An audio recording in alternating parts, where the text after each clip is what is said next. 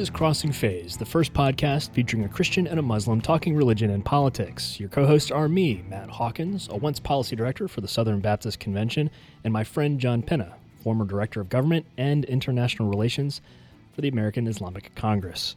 John joins me, as usual, from upstate New York. Welcome back, John.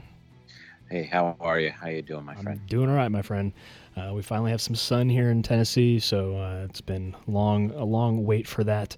Um, and we recognize that today or this week, as the, at the recording of this, uh, America is in a lot of tense situations, um, rioting and protesting following the death of George Floyd, um, one of yet another uh, unarmed black man who has been killed uh, in this case by a police officer. Um, we might touch a little bit on that uh, today, but we'll want to touch on that topic um, at greater length on a different on a different conversation. Joining us today is a special guest, Ruth Malhotra, Public Relations Manager from Ravi Zacharias Ministries. Uh, Ruth uh, is coming off a couple weeks where Ravi Zacharias, a longtime uh, Christian apologist um, and evangelist, um, has passed away uh, after a battle with cancer. And Ruth joins us um, after organizing his memorial last week. And we're going to talk about Ravi. We're going to talk about Ruth's uh, work for Ravi Zacharias International Ministries. Ruth, welcome to Crossing Faiths.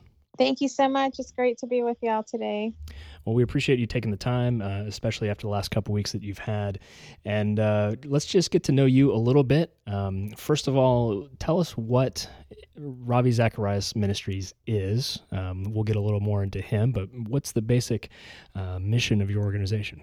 We are a global organization with offices in 15 countries. We're headquartered here um, in Atlanta, Georgia, where I'm speaking to y'all from today. And we are primarily an evangelistic organization um, seeking to share the good news of Jesus. Um, our, our mission is twofold. Um, we say we exist to help thinkers believe and to help believers think. So we seek to, to influence those shape the ideas culture, um, the figures we call them are in the field of education, business, government, the art. We really want to from the mind to the heart, from um, intellect to faith, and to show that those things are not incompatible. And then we also to reach and train believers, um, Christians, followers of Jesus, um, to show that we we do have a rational faith and we don't check our brain at the door when we walk into church mm-hmm. or read the Bible. We're actually called to engage with our, our whole self, um, including our mind. And so helping believers think critically about the faith that they claim and um, how that impacts every aspect of our lives and our mm-hmm. worldviews. Thank you, Ruth. This is John Penn. I just wanted to make sure that I extend a heartfelt thank you for you uh, coming on the show. I know it's a tough time for you, and um, and it means a lot to us. And as an, as an American Muslim, listen to Ravi quite a bit, and uh, and he's uh, he's used some of his verbiage in my speeches, particularly the speech that he says about uh, he's talking about the tent and look up at the stars. I don't know if you remember that. Um, sure. I, I, I, use that I use that in my speeches all the time. so it's really funny, funny. Um, but I appreciate you taking the time. Uh, maybe you could spend a moment though explaining to our Muslim listeners what an apologist is, uh, because I think a lot of the members of my faith would not understand what that terminology means. Sure. And the word apologist comes from the word apologia, which means to give an answer, um, to give a defense.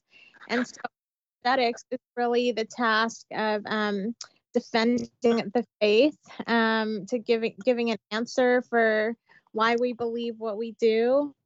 And it is a term that sometimes, you know, is not um, is not as widely known or can even cause confusion. People say, "Do you go around?" and Ravi would joke about this all the time, being asked, you know, "Do you go around apologizing for being a Christian?" Um, and we actually, in, in recent years, have begun to kind of revisit that term and see how we can better reframe um, the the field of Christian apologetics. But in essence, it's um, you know built around um, there's there's a verse in the New Testament and in the Bible um, First Peter three fifteen that says, "Always be prepared to give an answer for the reason for the hope that you have." And then the second part of it is, um, and do this with gentleness and respect. And so, when we think of Christian apologetics, it's really um, giving an answer for why we believe the Christian worldview is true and coherent and life giving and then training other people um, uh, to to be able to defend and explain that as well. And thank uh, yeah, and Ruth, uh, let's back up and get get to know a little more about you. Um, you are from Atlanta. You're an Atlanta native, uh, but tell us a bit about your family uh, and how you came to the faith. Sure. So my family is actually from India originally. My parents were both born and raised. Um, my my dad from North India, my mom from India, and um, they came to the states. My dad came to the U.S. in the 1970s to study um, in grad school in New York, and it was actually there that he um, met some. Um, encountered a Christian ministry on campus who reached out to him. It was a ministry for international students, and um, they invited him to church. His first time ever to enter a, a Christian um, to enter a church, mm-hmm. and it happened Palm Sunday, I believe. Um, 1979. It was in the late 70s, and um, the first sermon he ever heard, he walked down the aisle and and um, converted to Christianity, gave his life to Jesus Christ, um, turned away from Hinduism. His parents were born and raised Orthodox Hindu, and um, went back to India. Had an arranged marriage to my mother, who he had never met. Um, yeah. They got married in 80, and I'm giving you the Cliff Notes version here. Sure, uh, sure my mom, who was born in a tiny East Indian village, still very primitive to this day, um, that, that village, um, married this man she didn't know, moved to, to Atlanta, Georgia, and started attending First Baptist Church Atlanta with him. And um, through the course, um, attending church and, and meeting other believers, um, she gave her life to Christ in August of 1980, a, a few months after um, her wedding day. And so um, both my parents are converts from from Hinduism to Christianity. I was um, born into a Christian home and um, grew up in Atlanta. Actually met Ravi Zacharias and his family um, in the late 80s. I went to school with his kids, um, preschool and elementary school, um, all the way through high school. We were part of the same little Christian school community, and that was my first mm. With Ravi, kind of watched his um, ministry um, begin and um, tracked, you know, tracked his speaking and writing all of those years. And then um, I spent some time, I went to college and grad school at Georgia Tech in Atlanta, I studied international relations and um, actually police foreign policy. So my, my master's is in foreign policy and uh, worked in, in politics and government for about six years um, and then transitioned um, in 2013. I joined RZIM and been there the past seven years. I appreciate your um, spending a little time on that biographies. It paints the picture that uh, losing Ravi now uh, is really more than just uh, an employer um, or uh, you know uh, a leader in your organization. I mean, this is someone who's uh, was really part of your life growing up and for many years, being close to his family, huh? Yeah, you know, I I've always admired Ravi from the time I remember hearing him speak in my school chapels. I used to sit Ravi uses words that are this big, and I'd you know um, hold my hands apart. I always remembered his um, robust vocabulary and um, just unique style. I think having that Indian connection, um, you know, something really meaningful too. And so when I felt God calling me out of um, kind of the world of politics and government in 2012. Really, Ravi Zacharias is the only person I wanted to work for. RZIM is the, the only organization um, I really felt drawn to.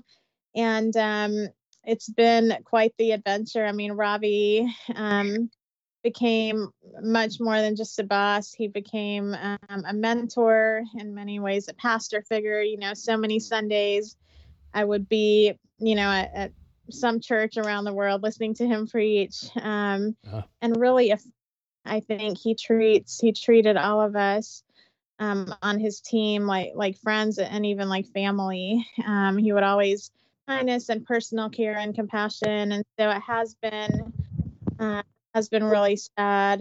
Um, just these these past few weeks and months, and you know, watching his his battle with cancer. Um, for all of us, um, we felt like we lost um, not just an, an organizational leader or public figure, but someone really um, near and dear to us personally. Mm-hmm.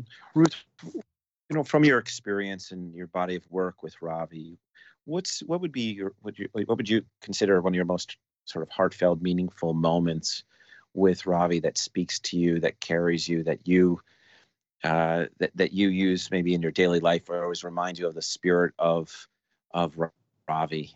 Um, do you have a moment like that? Like to share with us? You know, there's so many. um, just thinking back to seven years of, of traveling with him and, and trading ideas with him. I think one thing, just on a practical level, that has really impacted um, my worldview and approach and engagement, especially with with um, people with different.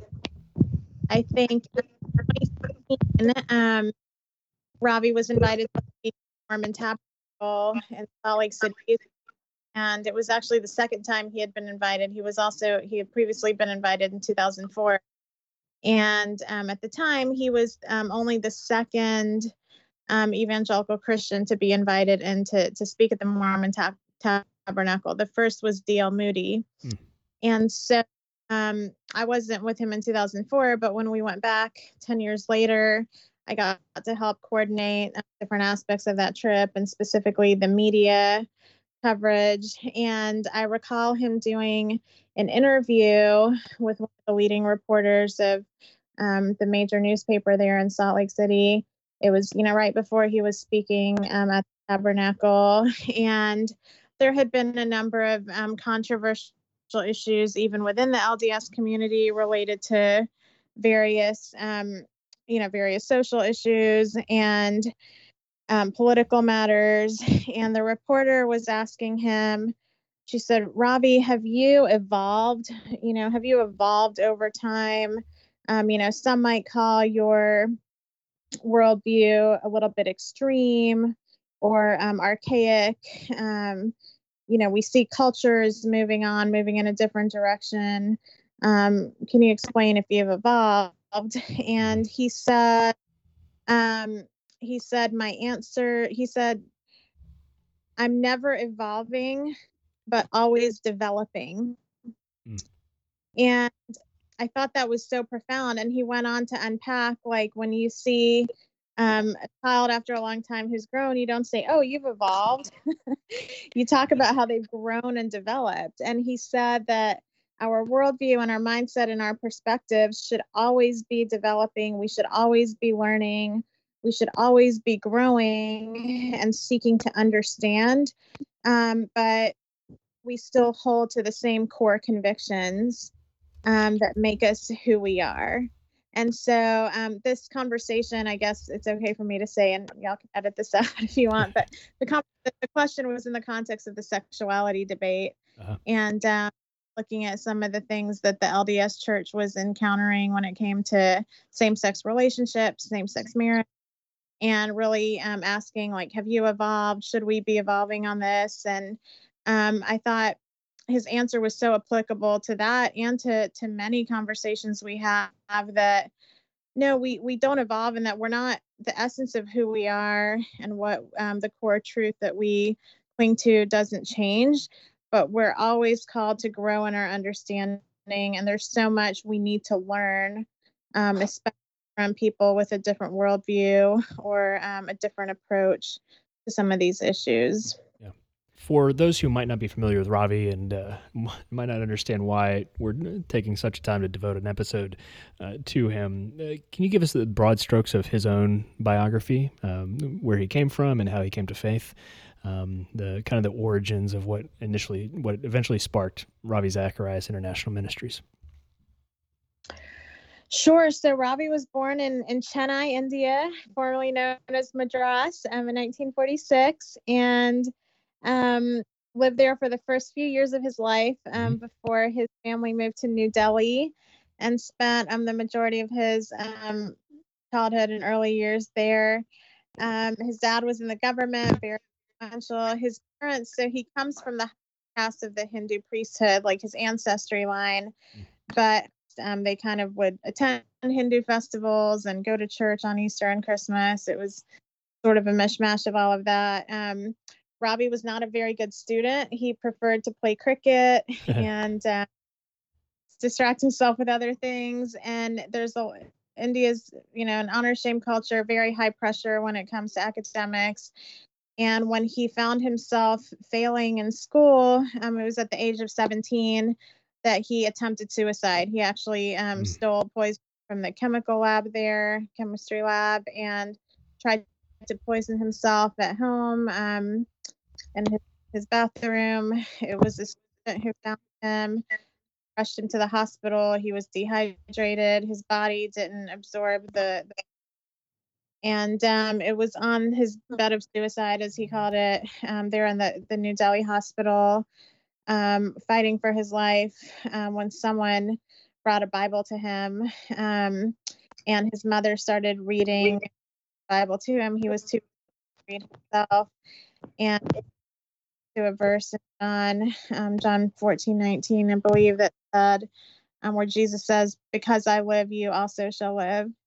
And when Ravi heard those words, he really um, committed his life to Christ, believed that that God was saving his life um, in that time, and said, "God, if you rescue me from this um, from this bad, then I will leave no stone unturned in my pursuit of truth." Yeah. And so, at the start of his trajectory, um, wanting to pursue truth and proclaim it to others, and um, he got really involved in um, various um, Christian um, efforts, Youth for Christ, an organization um, out there. He started preaching and um, a few years later moved to Canada.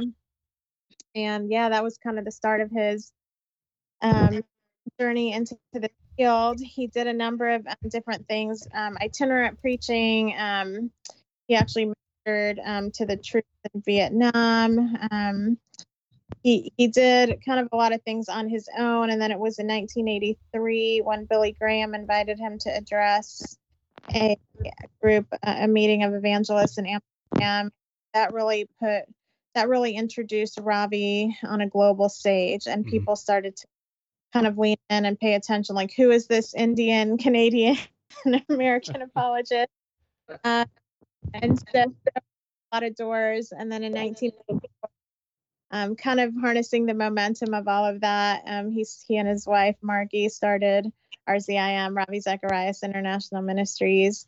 Um, it was started in Toronto, but then um, shortly after that they moved to Atlanta, the headquarters here, and we're 35, 36 years old now actually. And um, like I said earlier, we have offices in 15 countries and operate in, in many more countries as well. So, you know, one of my questions, and this is something that I know that that, that Ravi made a, a lot of. I have two questions, but uh, first is about uh, passages.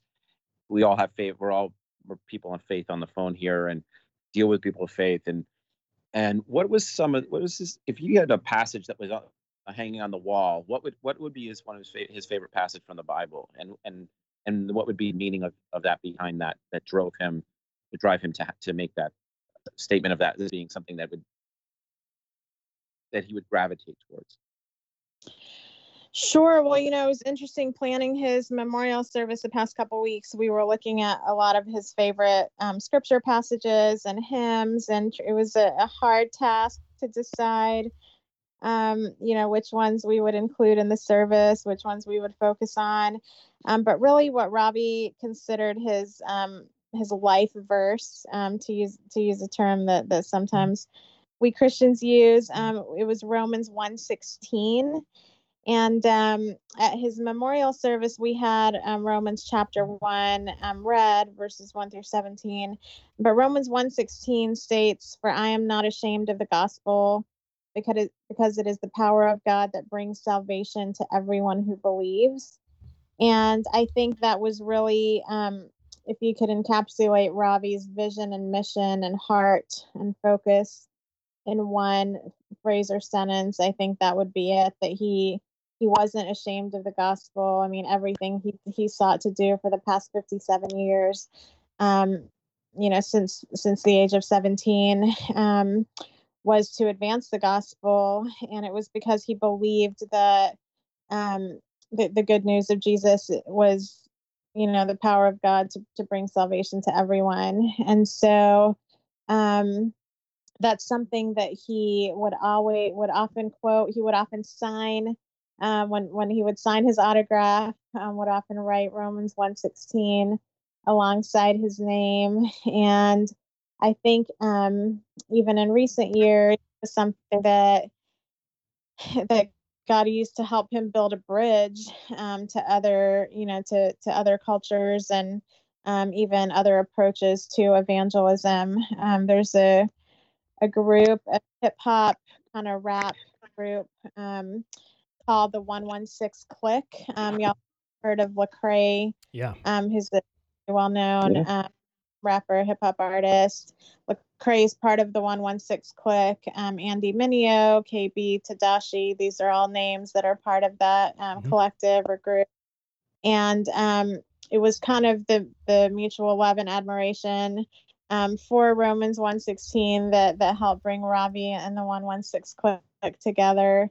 And Lecrae is is one of the people who shared and performed at, at Ravi's memorial service. Um, so I think if I mean again, Ravi was a lover of the scriptures and all throughout his home and office, um, you would see many, many scripture passages from the Old Testament and the New Testament. Um, but I think if he had to choose one, verse or passage, it would be Romans 1 and verse 16 in particular. Yeah, I was going to piggyback off of that for a moment because he did a lot of faith community engagement, and Romans 1:16 speaks to, you know, evangelizing and not being afraid to to speak to other other cultures and peoples. And he was always mentioning, uh, you know, be a friend of different faith communities first before engaging them and speaking to them about the gospel. And maybe speak a little bit to how he engaged different cultures and communities, particularly he, Muslim community was something that he engaged quite quite passionately. Passionately, um, could you speak to that a little bit? Sure, absolutely. And I think you asked earlier about you know some of my memorable moments with him. Watching him interact in the Middle East is something I will never ever forget. I mean one of my last um, international trips with him, which was in November of 2019. Um, we were in Abu Dhabi and Bahrain and other places as well, particularly in. I mean, he developed so many close relationships with the sheikhs out there. Um, Sheikh Nahyan, who is the minister of tolerance, actually invited Ravi and our team, and which was November 15th, I believe, and just to watch Ravi, um, that was a relationship that Ravi had invested in. You know, Ravi always pursued people. I think he's known as a pursuer of truth, and rightly so. He did seek to to pursue truth and, and pursue opportunities to share it, but he also pursued people and, and really sought to develop relationships with them. And he would often um, say things like, you know, you can you can impact a person more by praying with them than by preaching to them. And so I think he saw people um, as to, to develop a relationship, to learn more, to develop his own thinking around matters of faith and belief and um, culture. And not just as, um, you know, he, he wasn't just preaching for the sake of advancing a message um, but really wanting to bring people together and to talk about what unifies us, to talk about, you know, we can acknowledge our differences, we can extend the dignity of difference to one another, and yet come around um, common goals. Um, and so I think um, he did that very effectively and beautifully um, with our Muslim friends, um, both publicly but also privately. I think he had so many relationships. He he was a big fan of doing dialogues, um, and he mm-hmm. would often, you know, people would often paint him as um, a debater. Say, hey, we want you know Ravi Zacharias to come debate this. Right. um, sheikh imam and he would say i don't do debates i'm happy to do a dialogue i'm happy to sit across the table from someone and have a robust conversation about a particular topic or challenge um, or, or range of ideas but he wasn't out there to, to win a debate or win an argument he really was out there to um, as, as he would say to win people um, but to to build and cultivate relationships and um, open doors, you know, for longer term interaction amongst communities, Yeah. between communities. Well, I'm glad you mentioned that. Um, or his approach to debates. I think that's one of my Ravi anecdotes that sticks out. I forget uh, where I heard that, whether it was one of his books, uh, maybe his book Jesus Among Other Gods, or maybe it was some other context. But that that approach in his responses to requests for debates uh, is something that always stuck in my in my mind. Um, I, I think I recall uh, you were talking about his experience in the Middle East. I heard about the anecdote um, in the context of uh, being asked, I think, by someone in the university context, probably atheism, uh, who wanted to debate a Christian. Um, and I think he was mindful, part of his explanation I remember was he was mindful that when people get into a debate situation, uh, there's a competitiveness that that influences the conversation, and there's a it can kind of play into a, a pride angle for us um, because you're not only trying to like win your counterpart over, um, but you're trying to perform in front of an audience, right? And I think Mm. he's wise to he was wise to recognize that distinction, uh, and he offered he was very willing to have a conversation, like you indicated, over you know a cup of coffee and that kind of thing. But I think he was very wise. Um, to to try to keep the temptations of our pride out of those kinds of conversations, and I think that um, made it all the more genuine um, for the sake of his apologetics. Sure, absolutely. And I think he really resisted the temptation um, to be, you know, like a culture warrior, so to Mhm. speak, to have kind of employ that culture warrior language and approach. I think um, it was interesting some of the the few complaints we would get when we would do um, dialogues or roundtables or or sometimes interfaith events um, people, you know, we'd occasionally have a few people writing in saying Ravi wasn't as combative as they wished he had been. Right. Uh, and we're like, well, that's actually a compliment because we weren't trying to be combative. We weren't trying to to win an argument in a heavy-handed way. I, you know, we were really trying to establish a relationship and um, leave the door open for future conversation, and dialogue. You know, we're not looking to produce the best 30 minute or 60 minute knockdown drag out segment Right. made for we're we're looking to um to to forge authentic interaction that will hopefully carry over for the long term and i think um you know it was i was amazed at how many deep relationships ravi had with people of different worldviews particularly in the middle east in the muslim community um, but also elsewhere um over that that spanned years and decades you know and even going to places like egypt or um you know I mentioned bahrain and the uae and elsewhere um you know we'd, we'd go to some of these places and we'd meet people jordan was another one. We were in jordan a couple years ago uh, meeting people known for over 20 years. And um and those people in turn would open doors for him to speak on that trip in particular, he spoke to um, leaders of a very different ideology and approach, um, and even in some who expo- employ some extreme tactics. Um, but he had the opportunity to sit down with them uh, in, for a whole afternoon and really talk through in depth um, the differences in our ideologies and and so that was really his focus and i think that's something we can learn from especially in today's polarized culture you know in the us where um, it does feel like we're we're a culture of outrage and there is so much um, combative dialogue on on any cable news station you turn on. I think um, ravi's example is is more needed that now than ever. Yeah, that that's a good point, uh, Ruth, and uh, I want to underscore the fact that uh, Ravi's approach um, and his ministry has certainly shaped my approach uh, in the multi faith space and uh, is part of the reason I do uh, crossing faiths the, the, way I do. Um, and the, why, the reason I uh, have a friend like John is uh, in, largely inspired by uh, thinking and really the the heart of of Ravi over the years. I do want to flag real quick. Um, I actually didn't know this until uh, my mom told me last week. My parents heard Ravi speak probably even before he founded um, Ravi Zacharias International Ministries back in a church, my home church in Morgantown, West Virginia. It probably would have been around 1979 or 1980 uh, that my parents heard him speak, and uh, they have that memory of him uh, and are were really fond of hearing him speak uh, across the decades at, at numerous conferences. So uh, Ravi's influence certainly um, stems early in my life um, and and in my family. So I want to offer that um, appreciation to you and, and Ravi's family. Um, John, you have any other final thoughts before we let Ruth go here?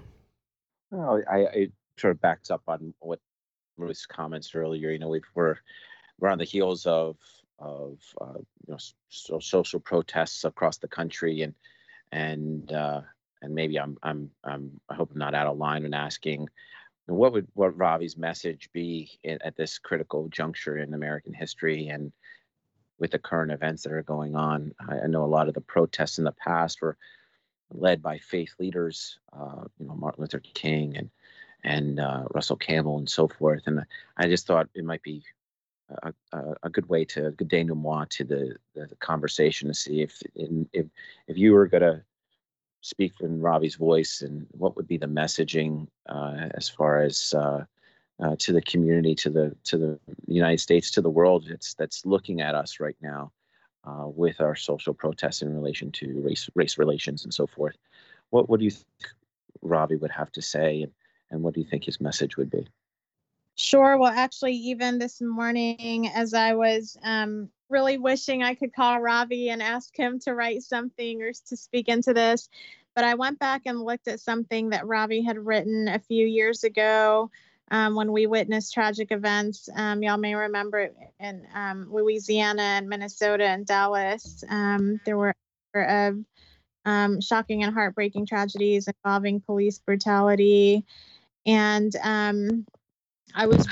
involving police brutality. And I was really struck by his words, which I think are still so timely. And um, I'd love to just read a couple of lines here. Um, mm-hmm. But he wrote, you know, God, our Heavenly Father, our minds go back to the day when Jesus knelt beside his beloved city and wept. Um, we sense the same reality. We weep for our cities even as we bury our dead.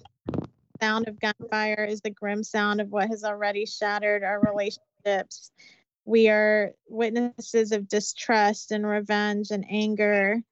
And then um, further down, he he wrote, "The Lord of miracles, do what only you can do to save us from ourselves. Um, give us men and women who will lead us to reconciliation, um, who will bind up and heal our wounds, not those who will incite more hate. Um, give us voices of hope and not despair. Comfort the give humility to those who are resistant to your ways. Um, he wrote, you know, we shed another's blood when we are without answer, but you shed your own blood as our only answer. We kill, buried in despair. You rise, giving us hope. And then um, he just ended with, you know, we need you. Our nation needs you. Many a home today will not have a loved one returning. Um, without you, we have no hope. Um, with you, all things are possible, even for beauty to come out of ashes. And then he references um, something from Martin Luther King, where he says, We pray for the day of unarmed truth and unconditional love, um, which is a, a, a, quote from MLK. Um, please answer our prayer. And so I thought, you know, that was just so beautiful, so timely. Again, it was something he penned several years ago. Mm-hmm. And so that's my prayer too for our country during this time. I mean, RZIM, I should have mentioned this earlier, but RZIM, um, we're a team of close to 300 people um, spread across 15 countries, and, and nearly 100 of those are speakers and writers who Ravi has helped train up and mentor um, over these these past many years. And so, even though Ravi is no longer with us, um, we believe his legacy lives on, not just through his writing and teaching, but also through these um, other voices who he's trained. And so my prayer is that God will give our team wisdom to speak into even this very um, difficult time in our country and our world, um, where we can be peacemakers and um, point people to the ultimate peacemaker um, as our answer for for hope. Well, appreciate that, Ruth. Uh, thank you again for taking the time to be with us and uh, tell us, talk to us a little bit about Ravi and his legacy. Again, he's been uh, a great inspiration for me, both personally and professionally, um, and uh, especially uh, in the wake of his memorial last week. We really appreciate you taking the time to join us. Really honor And thanks for devoting this episode to talking about him it means a lot to have you as a guest and d- during this trying time, like I said. And Ravi, you know, as an American Muslim, Ravi's speeches certainly, as someone who speaks prolific, some of those things where I borrowed some some pieces from his speeches, but also um, used a lot of what his uh, the body of of his work uh, in my multi faith engagement. So thank you so much for taking the time. We really appreciate it. Thank you. Blessings to y'all. Let me know if I can ever be helpful in your endeavor. Thank you, Ruth. Thank you.